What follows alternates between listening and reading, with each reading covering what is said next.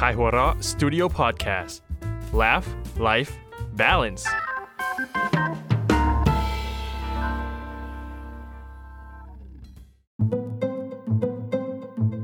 Sun Story เรื่องสั้นดีๆ จากไข่หัวเราะ The Stadium One โดย เหลิม สุนันทา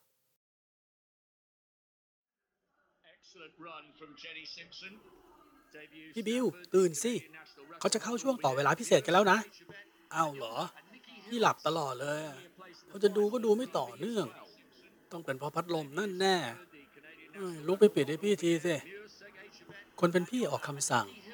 แต่ทว่ามิกกลับไม่ยอมทำตาม เพราะหลับคาโซฟาน้ำลายยืดหยดย้อยไปตั้งแต่เมื่อไหร่ก็ไม่รู้ ก่อนนะ ขนาดผู้ใหญ่บางคนยังทนไม่ได้ นับประษาอะไรกับเด็กตัวแค่นี้ มันไม่ใช่เรื่องง่ายเลย กับการดูถ่ายทอดฟุตบอลตอนกลางดึก แล้วยังมีสติครบถ้วน สิ่งที่เกิดขึ้นตามมาจึงเป็นการหลับสลับปลุกของทั้งสองคน เที่ยวสะกิดกันไปมาจนล่วงเลยมาถึงขั้นตอนการยิงจุดโทษตัดสิน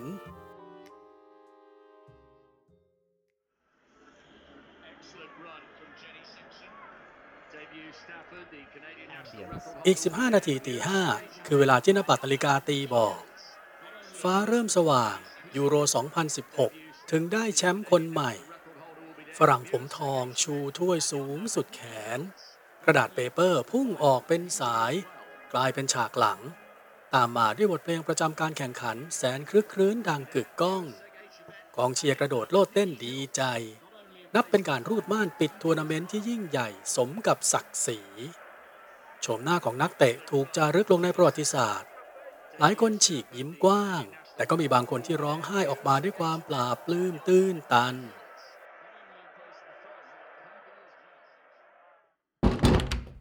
ตาย นี่มันอะไรกันลูก จนเช้าแล้ว อย่าบอกแม่นะว่ายังไม่นอน แล้วแบบนี้จะตื่นไปโรงเรียนได้ยังไง แม่บอกกี่ครั้งกี่หนแล้วทำไมไม่ฟัง สารพัดคำเทศนาพรั่งพรูออกจากปากคุณแม่ บิวรีบคว้าแขนน้องวิ่งเข้าห้องนอน ปิดประตูลงกรอนแน่น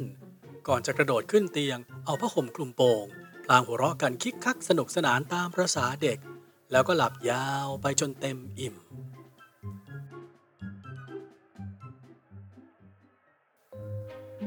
พี่น้องคู่นี้รักการเตะฟุตบอลมาตั้งแต่ไหนแต่ไร หากไม่นับเหตุผลที่พวกเขาไม่ค่อยสนใจของเล่นราคาแพง เพราะเกรงใจคุณแม่ ก็คงเป็นเพราะพันธุกรรมที่ได้รับการถ่ายทอดมาจากยีนของผู้เป็นพ่อนั่นแหละ ที่ทำให้พวกเขารักฟุตบอลมากซะจนไม่คิดน้อยใจต่อสิ่งใดในโลก น่าเสียดายที่สองพี่น้องไม่มีอุปกรณ์เป็นของตัวเอง ลูกบอลก็ต้องยืม สนามก็ต้องใช้ของโรงเรียน พอถึงเวลาเลิกเรียนปุ๊บ ทุกอย่างเลยต้องหยุด จะได้เล่นอีกทีก็ต้องเป็นวันพรุ่งนี้โน่นเลย ยิ่งถ้าเป็นวันหยุดยิ่งทุกข์ทรมาน มิกเลยชวนพี่ชายไปขอเล่นฟุตบอลกับพวกผู้ใหญ่ดู แล้วก็เป็นอย่างที่คิดไว้ไม่มีผิด ผู้ใหญ่ที่ไหนเขาจะยอมเตะบอลกับเด็กกันล่ะ บิวก็เลยลองออกไอเดียดูบ้าง เขาจูงมือน้องชายมุ่งตรงไปยังสนามฟุตบอลหญ้าเทียมของเจ้าภูมิและผองเพื่อนที่ตั้งอยู่อีกฟากหนึ่งของเมือง ภูมิเป็นเด็กเกเรขาใหญ่ประจำโรงเรียน มีลูกน้องลิ้วล้อมากมาย บ้านก็รวย แถมยังมีพ่อเป็นผู้มีอิทธิพลในพื้นที่ สนามฟุตบอลแห่งนี้คือธุรกิจตัวใหม่ที่คุณพ่อของภูมิเพิ่งจะเปิดตัวไปเมื่อต้นปี มีอุปกรณ์อำนวยความสะดวกครบครัน ทั้งสกอร์บอร์ดไฟฟ้า เสื้อเอี้ยมใส่ซ้อม ยิม สปา หรือแม้แต่เทรนเนอร์ส่วนตัวก็มีให้ ทุกอย่างดีหมด ยกเว้นอย่างเดียวคือ ค่าสมาชิกที่แพงมหาโหด ชนิดที่ว่าแค่ค่าธรรมเนียมแรกเข้า ก็ใช้จ่ายค่าเช่าบ้านของบิลกับมิกได้เป็นปีๆแล้ว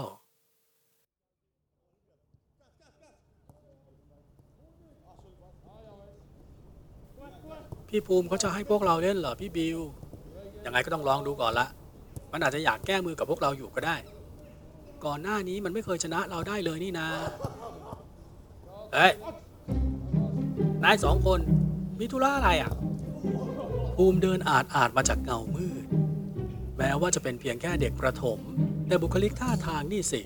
นึกได้อย่างเดียวเลยว่า ต้องจำมาจากหนังมาเฟียที่พ่อเปิดให้ดูเป็นแน่เปล่าเราแค่จะมาขอเล่นฟุตบอลกับนายอะแต่ที่นี่ไม่จ่ายเงินก็เล่นไม่ได้หรอกป้าเราไม่ยอมให้เข้ามาเล่นฟรีๆหรอกภูมิปฏิเสธเสียงแข็ง มิกพยายามจะตอบโต้ แต่ก็ถูกพี่ชายห้ามปรามเอาไว้ เขาฉุดมือน้องแล้วกระชับมันจนแน่น เป็นสัญญาณว่าต้องพอ น้องชายพยักหน้ารับ พวกเขาเดินกลับบ้านด้วยความผิดหวัง พร้อมกับแสงอาทิตย์ที่ลับขอบฟ้าลงไปทุกที ทุกที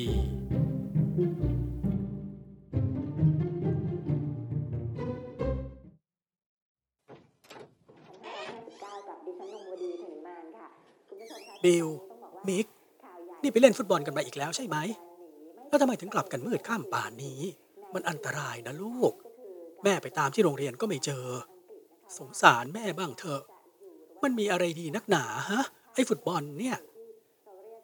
ทั้งคู่ก้มหน้าก้มตายืนกลืนน้ำลายลงคอไปหลายอึก สักพักบิวจึงพูดขึ้น มันได้เงินด้วยนะแม่ ถ้าพวกเราได้เซ็นสัญญาเป็นนักเตะอาชีพเหมือนพ่อ บ้านเราก็จะมีเงิน แม่จะได้ไม่เหนื่อยแบบนี้ไง คนเป็นแม่ถึงกับไปไม่เป็นพอได้ยินลูกพูดแบบนั้น ไล่เลี่ยกันลูกคนเล็กเลยแทรกขึ้นบ้าง ใช่ใช่แม่ มันน่าสนุกมากเลย ถ้าได้เป็นทีมชาติเราก็จะได้ไปแข่งที่ต่างประเทศ ได้พาแม่ไปเที่ยวด้วยนะ ฝ่ายแม่สูดลมหายใจลึกจนเต็มปอดง้างกำปั้นไกลสุดปลายแขน แล้วมาเงกลงกระบาลไปคนละโป๊ก โอ้ย มันเจ็บนะแม่ ฟังแม่นะลูก อาชีพนักฟุตบอลน่ะ มันไม่มั่นคง ก็พ่อแกสองคนน่ะ แค่อายุเข้า 30 กว่ากว่าสโมสรเขาก็เขี่ยทิ้ง วิ่งไม่เร็วเหมือนเดิม ยิงไม่คมเหมือนเก่า เหนื่อยก็ง่าย พอหมดประโยชน์เขาก็ไม่จ้าง สวัสดิการอะไรก็ไม่มีให้สักอย่าง ยิ่งพ่อมาโดนรถชนจนเสียไปอีก ความลำบากจึงมาตกอยู่ที่พวกเรานี่ไง แม่ถอนหายใจยาวๆ เด็กๆหน้าเศร้าไปโดยปริยาย เล่นนะเล่นได้ลูก เล่นเป็นเกมกีฬา เล่นเพื่อสุขภาพ แต่แม่ไม่อยากให้พวกลูกจริงจังขนาดนั้น เข้าใจไหมลูก ดูก็รู้ว่าบิลกับมิกไม่ได้เข้าใจในสิ่งที่คุณแม่พูดหรอก พวกเขาเด็กเกินกว่าจะสัมผัสได้ถึงความเป็นห่วงเป็นใยและเหตุผลที่แท้จริง ก็เพียงแต่พยักหน้ารับไป เพราะรู้สึกผิดที่ทำให้แม่เสียใจเท่านั้น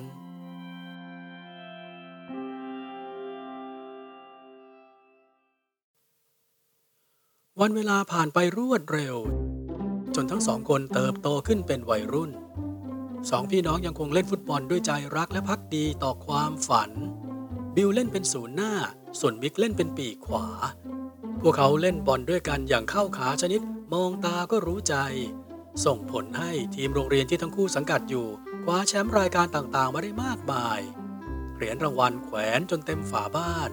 เกียรติบัตรนับรวมกันได้เป็นเข่งๆ จนในที่สุด โอกาสที่พวกเขารอคอยก็มาถึง เมื่อสโมสรฟุตบอล FC United สโมสรชื่อดังประจำจังหวัด ได้มีหนังสือเวียนส่งไปตามโรงเรียนต่างๆ ทั่วประเทศ เพื่อเฟ้นหาเยาวชน อายุระหว่าง 15-18 ปี ผู้มีพรสวรรค์และฝีเท้าดี เข้าสังกัดอะคาเดมีอันจะเป็นประตูบานแรกสู่การเป็นนักเตะอาชีพ และขึ้นเป็นทีมชาติไทยชุดใหญ่ได้ในอนาคต ทุกโรงเรียนจึงได้คัดเลือกเด็กๆ ที่มีแววออกมา แล้วส่งเข้าสู่กระบวนการคัดเลือกของสโมสร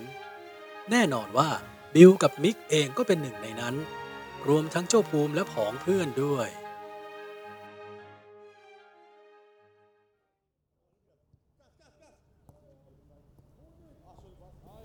ณสนามฟุตบอลสเตเดียมวันสนามเหย้าอย่างเป็นทางการของสโมสรฟุตบอล FC United เหล่าพลอยดิบทั้งหลายเกือบ 500 ชีวิต ได้มารวมตัวกันเพื่อรอรับการเจรนายอยู่ด้านนอก ในช่วงอายุขนาดนี้ถือว่ารูปร่างไม่ได้เปรียบเสียเปรียบกันมากนัก แม้แต่เจ้าภูมิที่เด็กๆเคยอ้วนตุตะ ผ่านไปเกือบสิบปีก็ยืดตัวตามวัย แถมยังแข็งแกร่งขึ้นมาก ประกอบกับผลพวงจากการฝึกซ้อมอย่างหนัก ทำให้เขาไม่ใช่ขนมขบเคี้ยวที่จะกลืนลงคอได้ง่าย ๆ อีกต่อไป ระหว่างการคัดตัวทุกคนต้องเข้ารับการทดสอบ แบ่งออกเป็นสถานีต่างๆ เพื่อดูว่าทักษะของแต่ละคนเป็นอย่างไร ไม่ว่าจะเป็นการเดาะบอลที่ต้องได้มากกว่า 80 ครั้งภายใน 1 นาที การเลี้ยงบอลซิกแซกผ่านเครื่องกีดขวาง การวิ่งสปรินต์เข้าหาลูกบอลในระยะสั้น การเปิดบอลทั้งใกล้และไกล โดยเฉพาะ ทักษะการจบสกอร์ที่สามารถแบ่งย่อยออกมาได้ถึงอีก 3 ด่าน ทั้งการยิงจากด้านข้าง การวิ่งเข้าช่องและการมง จนถึงด่านสุดท้ายที่เป็นการทดสอบการเล่นเป็นทีม แน่นอนว่าบิลกับมิกได้อยู่ทีมเดียวกัน รวมกับเด็กจากต่างถิ่น ส่วนเจ้าภูมิก็ได้อยู่ทีมเดียวกับกลุ่มแก๊งของเขา สัญญาณนกหวีดเริ่มการแข่งขันเป่าดังขึ้น ฝ่ายที่ได้ลูกไปก่อนก็คือภูมิ เขาใช้ส่วนหนาของร่างกายเบียดเอาชนะบิลไปได้ ก่อนจะป้ายบอลออกไปด้านข้าง ให้กับกองกลางที่เติมขึ้นมา แล้วกระชากตัวเองเข้าไปในกรอบเขตโทษ ไม่กี่อึดใจบอลของแบ็กซ้ายก็พุ่งโด่งเข้ามาอย่างรวดเร็ว พอดีกับร่างหนาดำทะมึนของภูมิที่พุ่งตัดหน้ากองหลัง สอดเข้ามาโมงได้เต็มเต็มๆศีรษะ จนบอลพุ่งเข้าไปซุกลงที่ก้นตาข่าย ไม่ถึง 3 นาที ทีมของภูมิก็ขึ้นนำซะแล้ว การแข่งขันยังคงดำเนินต่อไปอย่างเข้มข้น ทั้งสองทีมผลัดกันรุกรับชนิดไม่มีใครยอมใคร การประสานงานเริ่มดีขึ้น หลังจากปรับจูนกันได้สักพัก มีจังหวะการทำชิ่ง 1-2 หลุดเข้าไปยิงจะจะของบิวหนหนึ่งแต่ก็ถูกผู้รักษาประตูฝั่งตรงข้ามบล็อกเอาไว้บอลกระดอนมาเข้าทางมิกที่เล่นเป็นกองกลาง เขาพยายามจะแทงบอลตัดแผงกองหลังให้ทะลุไปที่มุมธง แต่ก็โดนภูมิอ่านออก ร่างหนาสไลด์ขวางลูกบอลเอาไว้ได้ ก่อนจะทำสัญญาณมือบอกให้เพื่อนในทีมวิ่งเติมเกมขึ้นไป จนภูมิกระชากบอลฝ่าแผงกองกลางไปได้ง่ายๆ ราวกับฉีกกระดาษ ทักษะอาจไม่มากเท่าไหร่ท่วงท่าอาจจะยังไม่สวยงาม แต่ความเร็วกับความแข็งแกร่งนี่สิที่เหนือกว่าเด็กในรุ่นราวคราวเดียวกันมาก เขาเลี้ยงบอลจี้เข้าหากรอบประตู แล้วตั้งท่าจะยิงบอลจากระยะไกล ทั้งๆทที่มีเพื่อนในทีมยืนอยู่ว่างๆข้างหน้าถึง 3 คนด้วยกัน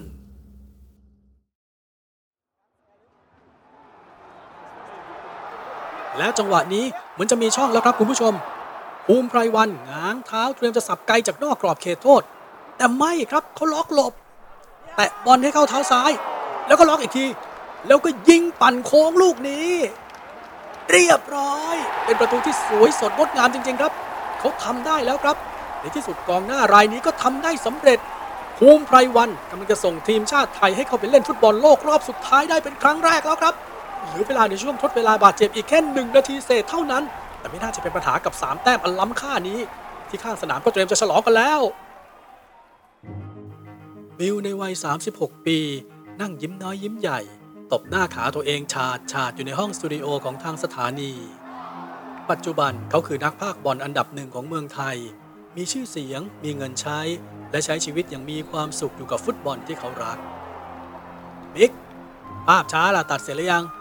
ไม่ต้องเน้น action มากก็ได้น้อง คนดูเขารออยู่ ได้แล้วพี่ เห็นไอ้อ้วนมันยิงได้ก็เลยโฟกัสที่หน้ามันเยอะๆหน่อยป้ามันจะได้ภูมิใจ โอ้โห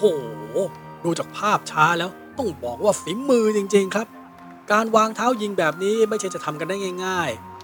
แถมยังใช้เพื่อนที่ว่างอยู่ดึงตัวประกบ จนทำให้เกิดช่อง เหนือชั้นครับ สุดยอดจริง ๆ กับศูนย์หน้าคนนี้ ต้องวัดใจโค้ชโกโก้แล้วละครับ ว่าจะแนบรายชื่อเขาให้ติดทีม 23 คนไปลุยศึกฟุตบอลโลกรอบสุดท้ายด้วยหรือเปล่าเพราะเชื่อว่าทีมงานสตาฟเองก็คงจะต้องคิดหนักกับสภาพความฟิต แล้วก็พฤติกรรมนอกสนามของเจ้าตัวอยู่ไม่น้อยเลยทีเดียวย้อนกลับไปในวันที่พวกเขาพ่ายแพ้ให้กับทีมของเจ้าภูมิแบบหมดรูป ทำประตูไม่ได้สักลูก แถมยังโดนถลุงไปถึง 7 เม็ดใครจะเชื่อว่าผลพวงจากการไม่ผ่านการคัดตัวในวันนั้น จะเปิดประตูแห่งโอกาสบานใหม่ขึ้นมาแทนที่ พวกเขาไม่ได้เป็นนักฟุตบอลอาชีพเหมือนดังที่ฝัน แต่ทักษะการอ่านเกมของบิลถูกนำมาใช้ในงานพากย์ทำให้เจ้าตัวมีลีลาการพากย์อันเป็นเอกลักษณ์มิกเองก็ได้ใช้ skill การสังเกตการณ์ที่ถนัดผันตัวมาเป็นช่างภาพข่าวกีฬา เขาได้ถ่ายภาพ action สวยๆ ของเหล่านักฟุตบอลจากทั่วโลก ได้เป็นนักข่าวบ้างในบางครั้ง บางโอกาสก็ได้เข้าไปทำงานในห้องตัด คอยควบคุมการสวิตช์มุมกล้องในการถ่ายทอดสดคำพูดของคุณแม่ที่เคยบอกว่า ฟุตบอลเป็นอะไรที่เอาแน่เอานอนไม่ได้ จึงไม่ถูกต้องนัก ที่คุณแม่เลิกลำบากจนลืมตาอ้าปากได้ ก็เพราะงานในวงการฟุตบอลที่พวกลูกๆทำอยู่นี่แหละ วันนี้ฟอร์มเป็นไงบ้างวะ ป้าบอกว่าไอ้มิกซูมหน้าค่าซะเยอะเลย เขินนะเว้ยเฮ้ย เสียงสูนหน้าดาวรุ่งสดใสมาตามสาย บิวกวักมือเรียกน้องชายเข้ามาก่อนจะเปิดลำโพง คุยเรื่องฟอร์มของภูมิกันอย่างออกรส พร้อมกับเหน็บเพื่อนว่าทำตัวดีๆหน่อย เดี๋ยวโดนโค้ชดองไม่ให้ไปบอลโลกแล้วก็เสียดายตายสองพี่น้องหัวเราะคิกคักสนุกสนานอยู่ในวงสนทนา เหมือนเมื่อครั้งคลุมโปงหลบเสียงด่าของแม่อยู่ใต้ผ้าห่ม ต่างกันแค่ตอนนี้มีเพื่อนร่วมวงการมาร่วมแจมเท่านั้นเอง